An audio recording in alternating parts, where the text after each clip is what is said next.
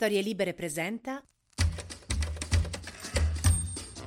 25 novembre 2022, io sono Alessandro Luna e queste sono le notizie del giorno.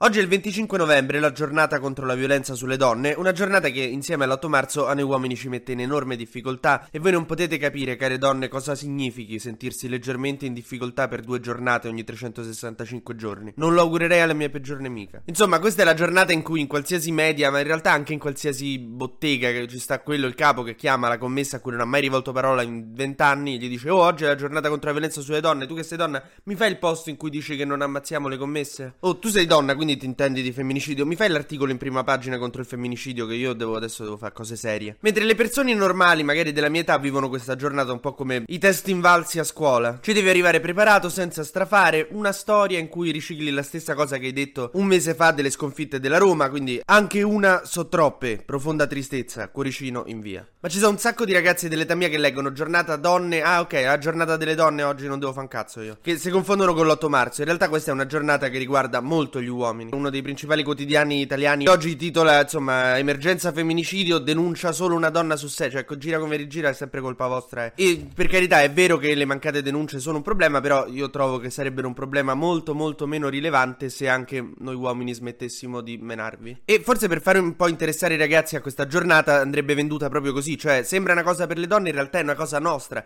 E sapete quanto a noi maschi bianchi etero piaccia appropriarci delle cose delle donne. Idee, invenzioni, meriti sul posto del lavoro, anche stipendi. Secondo le stime di Repubblica, dall'inizio dell'anno sono state uccise 104 donne, di cui 56 al nord, 18 al centro e 30 al sud. Sono 88 i femminicidi in ambito familiare. La maggior parte delle donne viene uccisa dal partner o dall'ex. Dal 2019 qualcosa è cambiato, per fortuna perché è stato approvato il codice rosso in Parlamento che costringe i giudici a dover ascoltare una persona che denuncia di essere vittima di violenza domestica entro tre giorni da quando presenta la denuncia. Per cui diciamo che gli strumenti ci sarebbero, il problema è ancora una volta grosso e culturale culturale. Troppe persone ignorano, troppe persone non denunciano e mi permetto di aggiungere troppi amici capiscono che qualcosa non va ma preferiscono farsi i cavoli loro.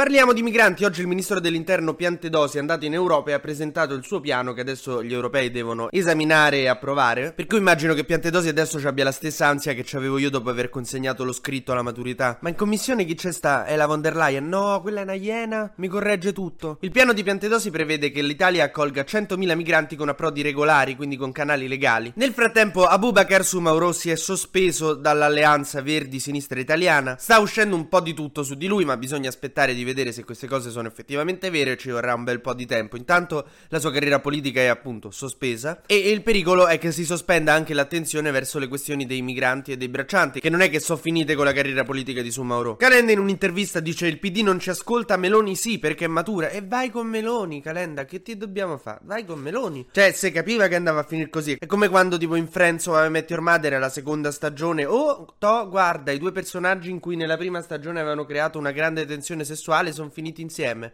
Che strano. Cioè, non è che so tuo padre che mi devi dire dove vai quando esci. Cioè, se non ti va più di uscire col PD, ti va di uscire con Meloni, vai tranquillo. Non... In Europa il centrodestra è spaccato su Orban, sull'Ungheria, che se non sapete insomma Orban è il presidente molto autoritario, anti-LGBT, molto poco democratico dell'Ungheria.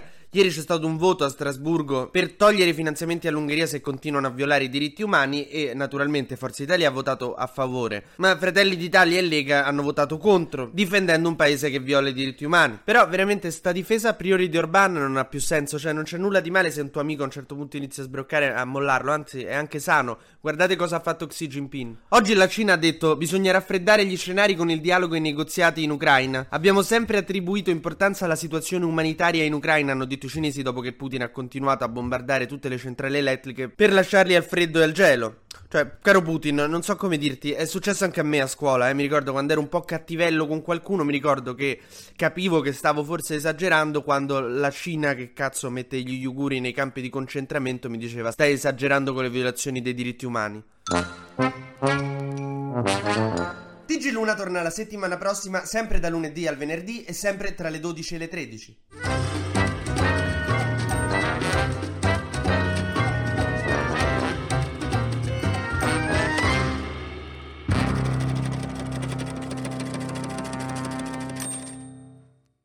Una produzione storielibere.fm di Gianandrea Cerone e Rossana De Michele.